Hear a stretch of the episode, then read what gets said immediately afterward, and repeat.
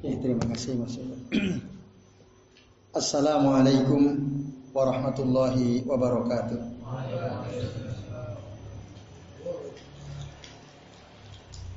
Innal hamdalillah nahmaduhu wa nasta'inuhu wa nastaghfiruh wa na'udzu billahi min shururi anfusina wa min sayyiati a'malina may yahdihillahu fala wa may yudlil Ashhadu an la ilaha illallah wahdahu la syarikalah wa asyhadu anna Muhammadan abduhu wa rasuluh. Allahumma salli wa sallim wa barik ala Muhammad wa ala ali Muhammad kama sallaita wa barakta ala Ibrahim wa ala ali Ibrahim fil alamin innaka Hamidum Majid amma ba'd. Bapak-bapak, ibu-ibu dan jamaah sekalian rahimani wa rahimakumullah. Alhamdulillah pada malam hari ini kita bisa berjumpa kembali atas izin Allah tentu saja untuk melanjutkan ngaji kitab Islahul Qulub karya Syekh Abdul Hadi bin Hasan Wahbi hafizahullah taala. Dan pembahasan kita pada malam ini melanjutkan tentang tanda-tanda hati yang selamat ya. Pada pertemuan sebelumnya kita sudah membahas dua tanda Malam ini kita akan membahas tanda yang ketiga ya, al-alamah as-salisa. Apa tanda ketiga yang menggambarkan hati seseorang itu selamat? Kata saya Abdul Hadi bin Hasan Wahbi hafizahullah taala dia mengatakan annahu la yazalu yadribu ala sahibihi hatta yuniba ilallah. Sesungguhnya hati yang selamat itu senantiasa mendorong pemiliknya untuk kembali kepada Allah, bertaubat kepada Allah. Wa yukhbitu ilaihi wa yata'allaqu bihi ta'alluqal muhibbi al-muttari ila mahbubihi. Dia tunduk kepada Allah Ta'ala, ya, bergantung kepada Allah Subhanahu wa Ta'ala. Sebagaimana bergantungnya seseorang yang mencintai kepada yang dicintainya. Alladzi la hayata lahu wala falaha yang tidak ada kehidupan baginya, tidak ada keberuntungan baginya wala naim. Tidak pula ada kenikmatan wala surur, tidak ada kebahagiaan illa biridahu kecuali dengan ridho ridhonya, ridhonya Allah Subhanahu wa taala. Wa qurbihi kecuali dengan dekatnya dia dengan Allah taala. Wal uns bihi dan kecuali dia bahagia dengannya. Fabihiyat ma'in wa ilaihi yaskun. Maka dengan Allah dia menjadi tenang, kepada Allah dia ya, tenang juga yaskun. Wa ilaihi ya'wi kembali kepada Allah. Wa bihi yafrahu wa alaihi yatawakkal. Dia bahagia dengan Allah, hanya kepada Allah dia bertawakal. Hanya kepada Allah dia percaya dan hanya kepada Allah dia berharap dan hanya juga kepada Allah dia takut. Nah itulah tanda orang yang hatinya se selamat. Itu. Jadi kalau ya jelas gambarannya ya, saya kira sangat jelas. Dia tenang, apa pun keadaan yang dihadapi, karena dia ta'aluknya dan tungannya hanya Allah maka tidak ada yang membuat dia gelisah. Karena dia selalu yakin bahwa saya punya Allah. Itu. Sandarannya hanya percaya kepada Allah, berharap hanya kepada Allah, takut juga hanya kepada Allah. Nah, itulah tanda orang yang hatinya ber bersih. Nah, kalau kita kok ada masalah tidak tenang, gelisah, nah, itu tanda berarti hatinya nggak nggak selamat tuh hatinya kotor. Jadi kalau orang hatinya selamat, pasti apa pun yang dihadapi, seberat apa pun ya, masalah yang dia hadapi dia akan selalu tenang. Karena dia hanya bersandar pada Allah. Tidak pernah bersandar pada dirinya sendiri. Tawakalnya hanya kepada tenang dia dengan Allah. Dia kan ala bizikrillah tatmainnul qulub. Ketahuilah sesungguhnya dengan ingat Allah maka hati menjadi tenang. Dia ingat Allah mengatakan wa may yatawakkal 'ala Allah fa huwa hasbuh. Barang siapa yang tawakalnya hanya kepada Allah, maka Allah cukupkan. Nah, itu. Itulah hati yang selamat. Tapi kalau orang kok serba gelisah, tidak tenang, Berarti dia sandarannya bukan Allah.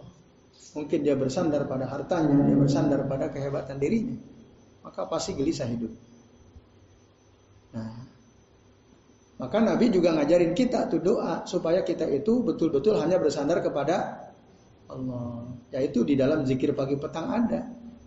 Itu sebenarnya melatih, mendidik hati kita ya. Ketika kita berzikir dengan zikir-zikir pagi petang yang diajarkan dicontohkan oleh Nabi, Sesungguhnya waktu kita berzikir dengan zikir itu, kita biasakan hati ini untuk hanya kepada Allah kita bersandar.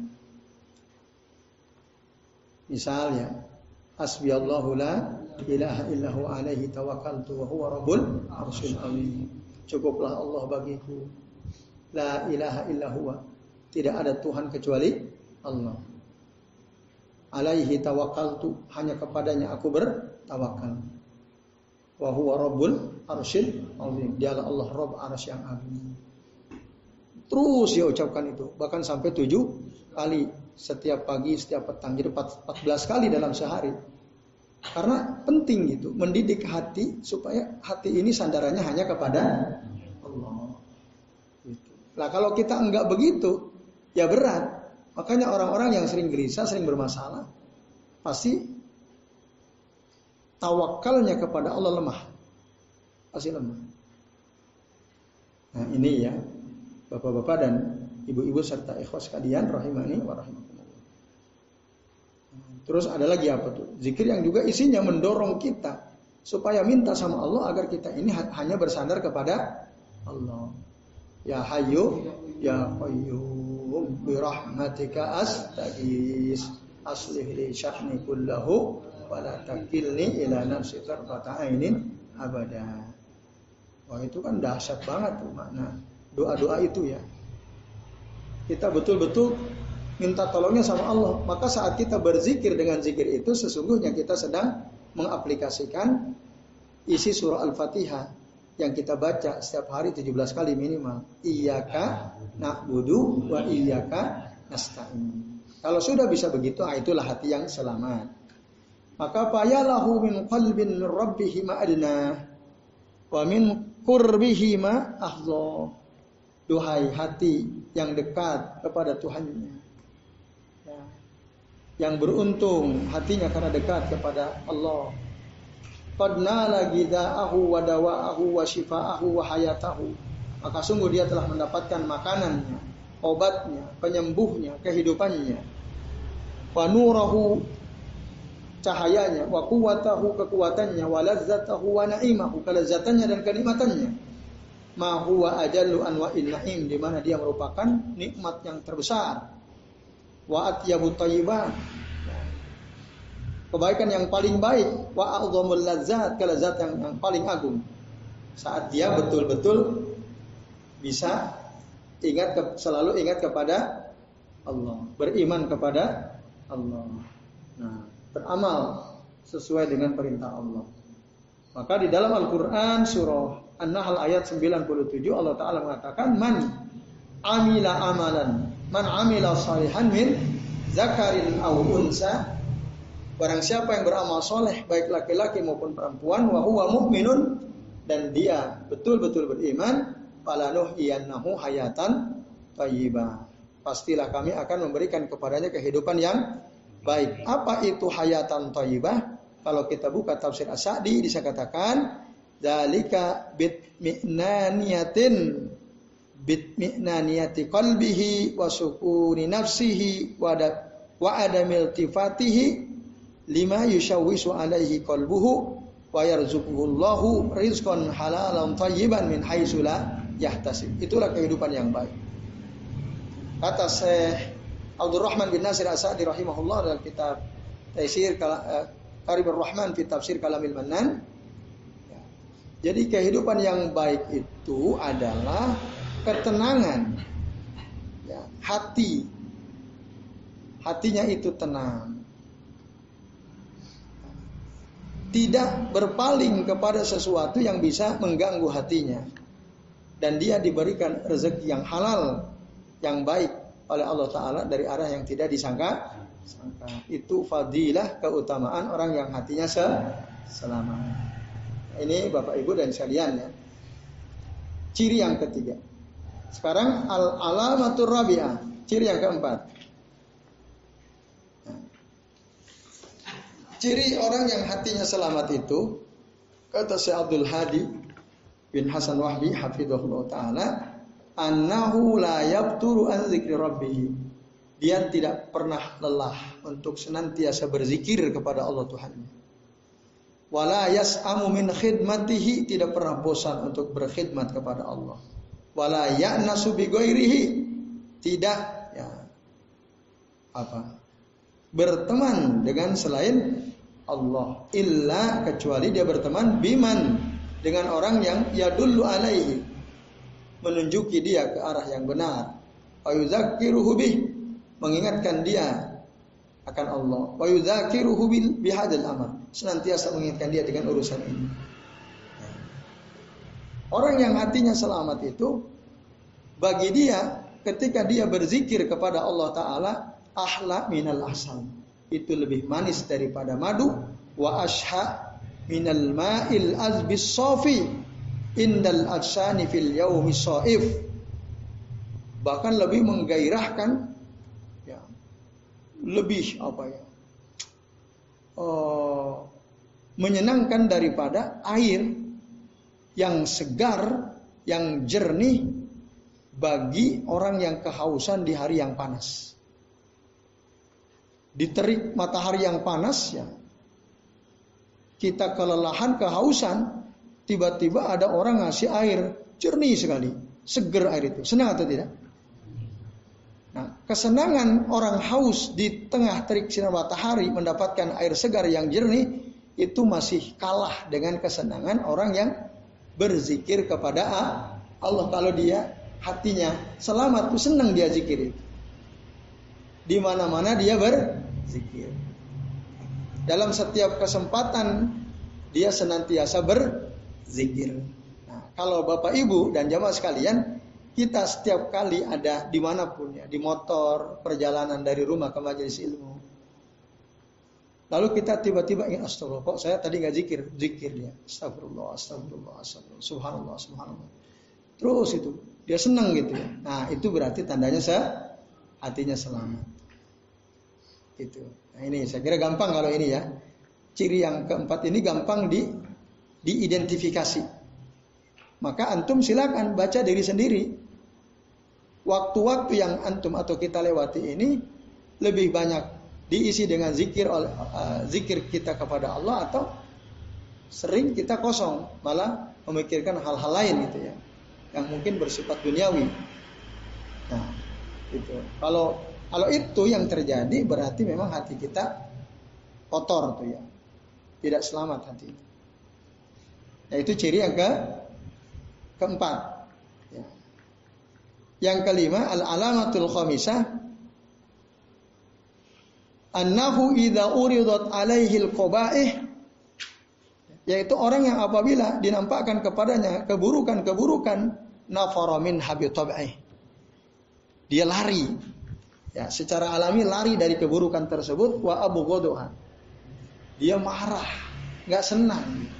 Walam yaltafit ilaiha dan dia sama sekali tidak tertarik untuk ya, nengok melihatnya. Jadi di kampung ada rame-rame ngapain? Oh itu ada dangdutan koplo. Oh iya tuh. Yo yo ke sana sana gitu. Wah berarti kalau orang begitu tertarik dengan yang kayak gitu-gitu, hatinya selamat atau tidak? Tidak. Tapi pas dia dengar musik gitu ya. Ada suara penyanyi perempuan, langsung dia marah. Wah, ini nggak beres ini. Ini nggak bener ini. Ini jelek, ini bahaya ini. Nah, kalau dia mikirnya seperti itu, nah itu berarti tandanya hatinya se selamat. Itu Bapak Ibu. Hayauhu yamna'u anil qabaih. Kemalunya dia mencegah dia dari perbuatan-perbuatan yang buruk wal haya'u dan malu itu huwa madatu hayatil qalb. Nah, perasaan malu itu merupakan nah, apa? Madah isi dari hidupnya hati. Jadi orang kalau dia punya malu, hatinya hidup. Wa huwa wa huwa aslu kulli khair dan malu itu sikap malu itu merupakan akar setiap kebaikan. Wa zahabuhu zahabul khairi ajma'ihi. Hilangnya rasa malu dari seseorang itu artinya berarti hilangnya kebaikan seluruh kebaikan dari dirinya. Orang kalau nggak punya malu, udah nggak punya kebaikan. Maka bersyukurlah Bapak Ibu dan teman-teman sekalian ya kalau antum kita semua ini masih punya rasa malu, bersyukurlah. Karena orang kalau tidak punya malu dia akan melakukan apa sah? saja. Hatinya jadi mati. Dan kalau udah mati berarti nggak selamat. Ya. Malu dia bertindak maksiat, bertindak jahat. Apalagi kalau dia bacok gurunya sendiri, malu pasti. Ada di Demak itu ya. Baru aja terjadi. Itu seorang guru dibacok oleh muridnya. Itu waduh, itu rusak betul. Gara-gara nilainya itu. Di Jawa Barat hari ini juga anak dipukulin, dibully, ah, sampai mau pingsan. Wah itu kan ngaco ya. ya. Berbuat buruk tidak malu mah, tidak malu-malu, bapak ibu dan sekalian. Itu maka orang nggak punya malu dia bisa melakukan apa saja. Nah maka orang yang ya, dinampakkan kepadanya keburukan, kalau dia lari darinya, dia tidak suka itu berarti itu tanda hatinya selamat. Berarti dia punya ma, punya malu. Dan memang al haya kulluhu khair. Malu itu semuanya baik. Al haya khairun kulluhu. Malu itu ya, baik semua semuanya. Semuanya baik, baik semuanya. Orang ya, itu. Orang kalau punya malu. Tapi ketika dia tidak punya malu, hatinya mati. Kalau udah hatinya mati, berbuat apa pun dia lah lakukan. Antum setuju nggak bahwa malu itu semuanya baik, malu itu baik semuanya? Setuju? Setuju nggak? Nah, gimana? Kok tidak setuju antum? Ada orang malu pergi ke masjid. Nah, malu berbuat itu bagus nggak itu? Bagus atau tidak? Malu ke masjid, malu berbuat baik, bagus atau tidak? Ah? Ah, ah. Berarti yang salah mana nih? Berarti Nabi salah. Nabi kan ngomong al haya'u khairun kulluhu al haya'u kulluhu khair.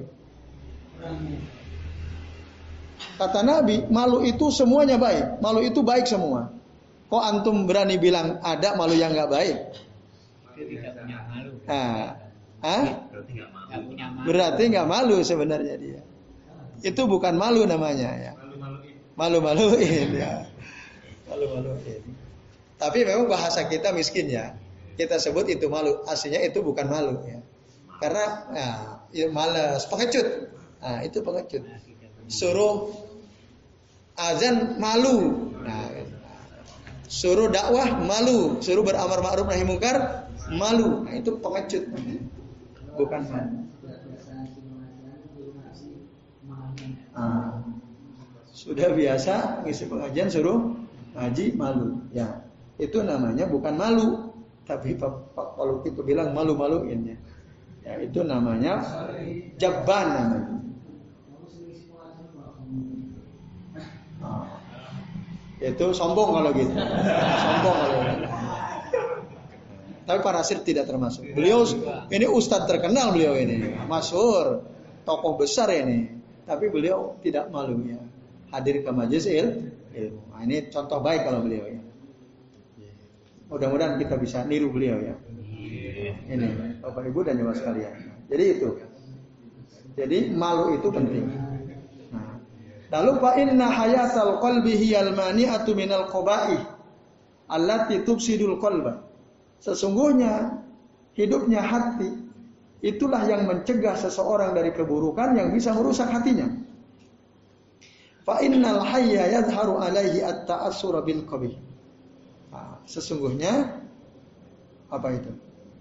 Al hayya rasa malu ya yadharu alaihi at-ta'assur bil qabih. Dia akan terpengaruh oleh sesuatu yang buruk ya. Walahu iradatun tamna'uhu an fi'lil qabih. Orang yang punya malu, ya, dia punya keinginan, ya, punya irodah yang bisa mencegah dia dari berbuat buruk. Beda dengan orang yang tidak punya rasa malu. Ya. Yang tidak punya malu, pala haya ama'ahu, dia tidak punya malu. Itu al-waqih. Al-waqih itu adalah man la hayata, man la haya alahu, man la haya ama'ahu, orang yang tidak punya malu. Walal imana yajzuruhu an dzalik wala yahussu bima yu'limuhu minal qaba'i. Nah, orang yang tak punya malu itu tidak punya iman yang mencegah dia dari keburukan. Dia tidak merasa ya, dengan sesuatu yang sebenarnya bisa menyakiti dia dari keburukan. Oleh karenanya, ya, lizalika tarahu yarda bitabarruji zaujati. Nah, ini pentingnya. Oleh karenanya kamu melihat ada orang yang ridho dengan istrinya yang bersoleh ya wa banatihi anak perempuannya wa ukhtihi dan saudara perempuannya bersoleh sementara mereka bercampur berbaur dengan laki-laki lain. Nah, ada nggak suami yang ridho atau kakak yang ridho atau ayah yang ridho? Suami ridho ketika istrinya bersoleh lalu bergaul dengan orang lain, akrab-akrab dengan orang lain. Ada nggak kayak gitu? Banyak. Ya. Ini orang yang kayak gini rusak tuh orang. Ya, orang rusak. Anak perempuannya dibiarkan bersolek, berdandan, berpakaian seksi, celana pendek, auratnya kelihatan, berbaur dengan kaum laki-laki. Kok dia senang? Rusak tuh orang. Begitu juga mungkin saudara perempuannya. Maka kalau dibiarkan bersolek, bergaul bebas dengan kaum laki-laki, ke mana-mana bersama, waduhuliha alaihim waduhulihim alaiha, tidak malu si perempuannya itu masuk ke rumah orang, orang laki-laki lain masuk ke rumahnya dan seterusnya. Maka kalau kamu melihat ada fenomena seperti itu, nah, ada seorang laki-laki ridho dengan fenomena seperti itu, hatta azuma syarru wa azumal bala sehingga akhirnya keburukan dan bala semakin besar. Nah, dan di antara, nah ini ini penting. Wa mintil kal balaya dan di antara bala-bala yang ada itu al ajhizatul khabisatul lati yudkhilu hal muslimu baitahu. Ajhiza itu perangkat-perangkat yang buruk yang dimasukkan oleh seorang muslim ke rumahnya. Seperti apa? TV. Apalagi HP kalau sekarang ya. Yang masuk dan di situ menyuguhkan hal-hal yang buruk. Nah, ini betul-betul balak luar biasa. Ya. Yang banyak orang nggak tahu merasa atau tidak ya. Kalau itu sebenarnya keburukan yang nyata ya. Ketika di rumah ada TV ada HP, tapi tadi tak terkendali gitu. Jadi yang ditonton itu ya yang yang sebenarnya dilarang oleh agama gitu ya, tapi tetap dinikmati gitu ya oleh keluarga, oleh ya mungkin oleh dirinya sendiri, oleh istrinya, oleh anak-anaknya seterusnya. Gitu ya. Nah, ini maka ini tentu sesuatu yang memprihatinkan ya, Bapak Ibu dan jamaah sekalian. Fa innaha turabbi zaujatahu wa banatahu ala zahabil haya. Sesungguhnya perangkat-perangkat yang masuk dimasukkan oleh seorang muslim ke rumahnya seperti TV dan lain-lain itu itulah yang mendidik istrinya, mendidik anak-anak perempuannya sehingga akhirnya mereka tidak punya ma malu. Nah itu. Jadi gurunya adalah TV. Gurunya adalah HP, TikTok dan lain sebagainya. Itu jadi guru mereka. Maka perlu diperhatikan hadis Nabi SAW riwayat Abdullah bin Mas'ud radhiyallahu anhu kalau dia mengatakan qala Rasulullah SAW inna mimma adrakan nasu min kalamin nubuwatil ula nah, idza lam tastahi fasna ma syi'ta sesungguhnya sesuatu yang didapatkan oleh manusia dari perkataan kenabian yang pertama adalah Idza lam tastahi apabila kamu tidak malu pasna masyita maka lakukanlah terserah Jadi orang yang nggak punya malu itu dia akan melakukan apa sah, apa saja yang buruk-buruk dia lakukan. Tapi orang yang punya malu, dia akan mikir ya. Setiap kali ada keburukan ada di hadapannya, dia akan berpikir berkali-kali ya. Dia lihat atau tidak, dia lakukan atau tidak dan seterusnya. Ya baik bapak-bapak, ibu-ibu dan sekalian, saya kira sementara ini ya sampai tanda yang keli kelima. Insya tanda berikutnya kita akan bahas di kesempatan yang akan datang. Ya baik sebelum diakhiri, diakhiri barangkali ada di antara bapak ibu dan juga sekalian yang mau bertanya, kami persilahkan. Ya, ada? Ya silakan kalau kita. Tanda-tanda yang selamat ini bisa kita rasakan sendiri atau orang lain bisa juga merasakan? bisa. Maksudnya orang lain bisa tahu nih orang hatinya selamat gitu. Nah, cenderung kita sendiri yang tahu. Iya. Ya baik. Itu saja kalau kita. Tanda-tanda hati seseorang itu selamat kan banyak ya. Kalau di kitab ini di, di, saya Abdul Hadi menyebutkan ada berapa? ada sekitar 11. Ya, 11 ya. Kita baru bahas 5 ya. Nah, jika kita bahas sampai yang 5 saja ini, pertanyaan tanya, apakah tanda-tanda selamatnya hati seseorang itu hanya bisa dirasakan oleh dirinya sendiri atau juga bisa nampak kelihatan oleh orang lain atau orang lain yang tahu kalau dirinya nggak tahu? Jawabannya dua-duanya bisa tahu bisa diketahui oleh dirinya sendiri. Terutama kalau sudah punya ilmu. Kalau kita belum ngaji ini kan nggak tahu nih. Iya. Betul atau tidak? Orang kalau belum ngaji seperti ini, mana dia bisa tahu kalau hatinya itu rusak, hatinya nggak selamat. Kita kan tahu oh tanda hati yang selamat itu misalnya tadi senang zikir, gitu ya. Dari situ kita punya ilmu tuh, bisa menganalisa kan. Berarti kita bisa merasakan. Tapi coba kalau orang nggak tahu masalah ini, bingung dia. Dikiranya baik-baik saja kan? Nah, jadi sesungguhnya keselamatan hati seseorang itu bisa diketahui oleh dirinya sendiri kalau dia tahu ilmunya. Tapi kalau dia nggak tahu ilmunya, nggak tahu dia. Kalau hatinya itu rusak, dia nggak akan tahu. Nah itu kalau gitu. Orang yang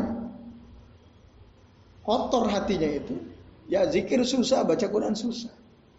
Sampai-sampai Utsman bin Affan radhiyallahu anhu mengatakan, "Lau tahura qulubukum, lau tahurat qulubukum, masa amin kalami rabbikum." Kalau hati kalian itu bersih, maka kalian tidak akan pernah kenyang dengan ayat-ayat Allah Subhanahu wa taala. Kita tahu ilmunya. Berarti kalau kita kok baca Qurannya berat luar biasa, hampir nggak pernah baca Quran gitu ya. Paling bacanya cuma dalam sholat gitu. Ya. Di luar sholat dia bacanya WA, bukan Quran. Misalnya. Nah, itu berarti kalau kita tahu ilmunya kan, oh ini hati saya lagi gak ada masalah nih hati. Ya, jadi bisa dirasakan oleh dirinya sendiri kalau dia tahu il. Juga bisa dirasakan oleh orang lain. Bisa juga. Itu pun kalau dia punya ilmu. Ya atau tidak? Jadi kalau kita lihat ada orang kok setiap kali diajak berbuat maksiat yang sia-sia sia selalu menghindar. Nah, karena tahu kita ilmunya nih orang berarti hatinya bersih nih orang selamat hati ini. Gitu ya. Diajak, eh ada konser musik tuh, yuk di Mandala Krida siapa? Slang, mantap gitu ya. Nah, kita lihat teman kita ini, aku mau lah misalnya. Kalau kita tahu ilmunya, oh berarti ini orang hatinya sah, selamat. Nah gitu kalau kita. Jadi bisa orang lain bisa tahu tanda-tandanya kelihatan. Yaitu wallahu a'lam bishawab.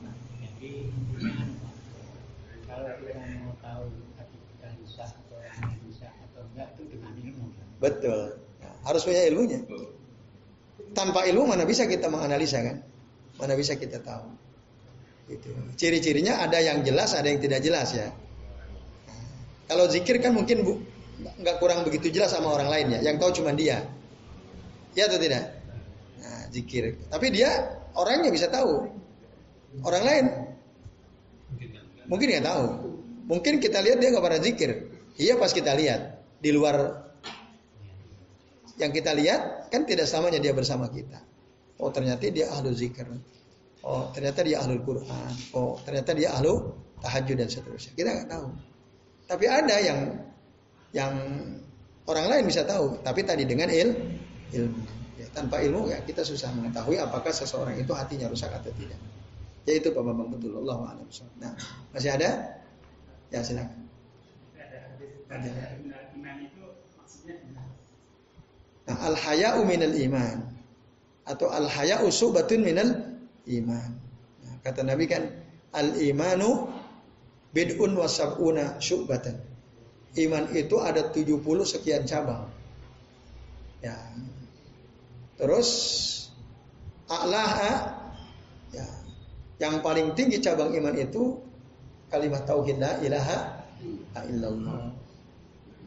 Imatatul ada anit toriki subatun minal iman. Eh, wa adnaha ya, wa adnaha dan cabang iman yang paling rendah itu adalah imatatul ada anit torik, menghilangkan sesuatu yang berbahaya dari jalan. Al haya'u minal iman kata Rasul. Atau al haya'u subatun minal iman. Malu itu merupakan cabang dari kei. Maksudnya gimana? Maksudnya Pak Jarwo dan Bapak Ibu serta Ibu sekalian, orang kalau dia beriman, kalau dia punya iman, kira-kira dia akan berbuat seenaknya atau tidak? Orang punya iman. Tidak. Tidak mungkin.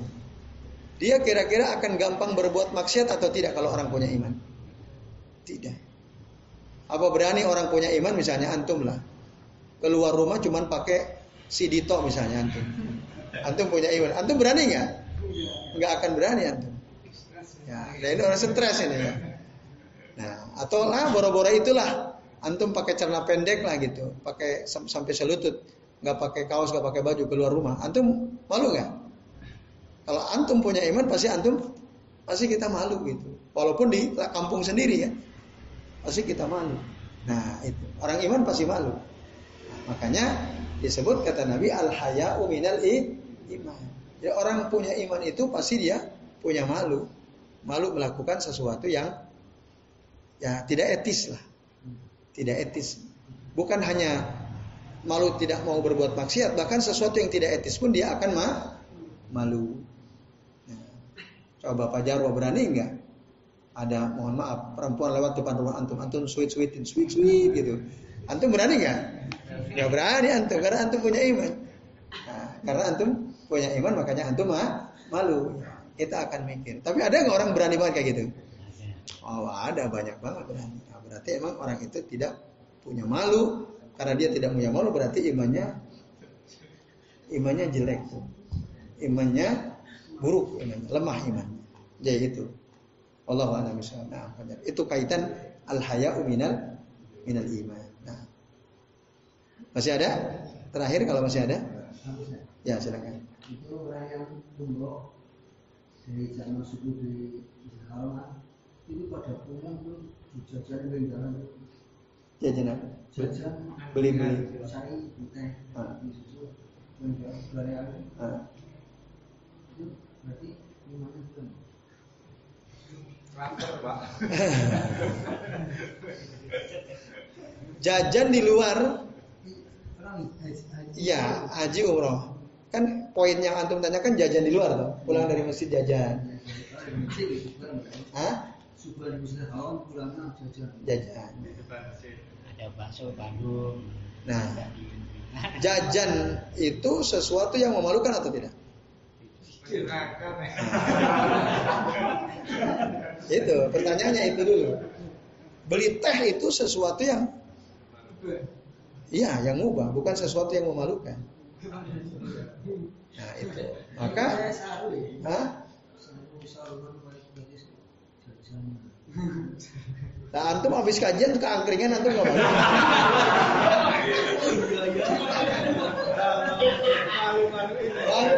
pakai peci putih, pakai sarung. Nah, itu sesuatu yang mubah ya. Jadi nggak ada masalah. Karena mubah ya. Yaitu masalah mubah, perkara mubah. Nah. Yaitu.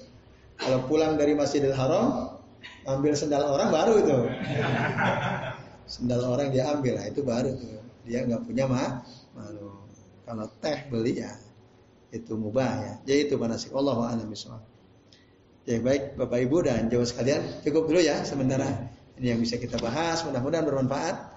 Mari kita akhiri kajian kita. Oh, maaf nanti diakhiri oleh Mas Yoyo ya selaku moderator. Kami akhiri wasallallahu ala Muhammadin wa ala alihi wa sahbihi wa baraka wa sallama alaihi majma'in. Billahi taufiq wal hidayah. Wassalamualaikum warahmatullahi wabarakatuh.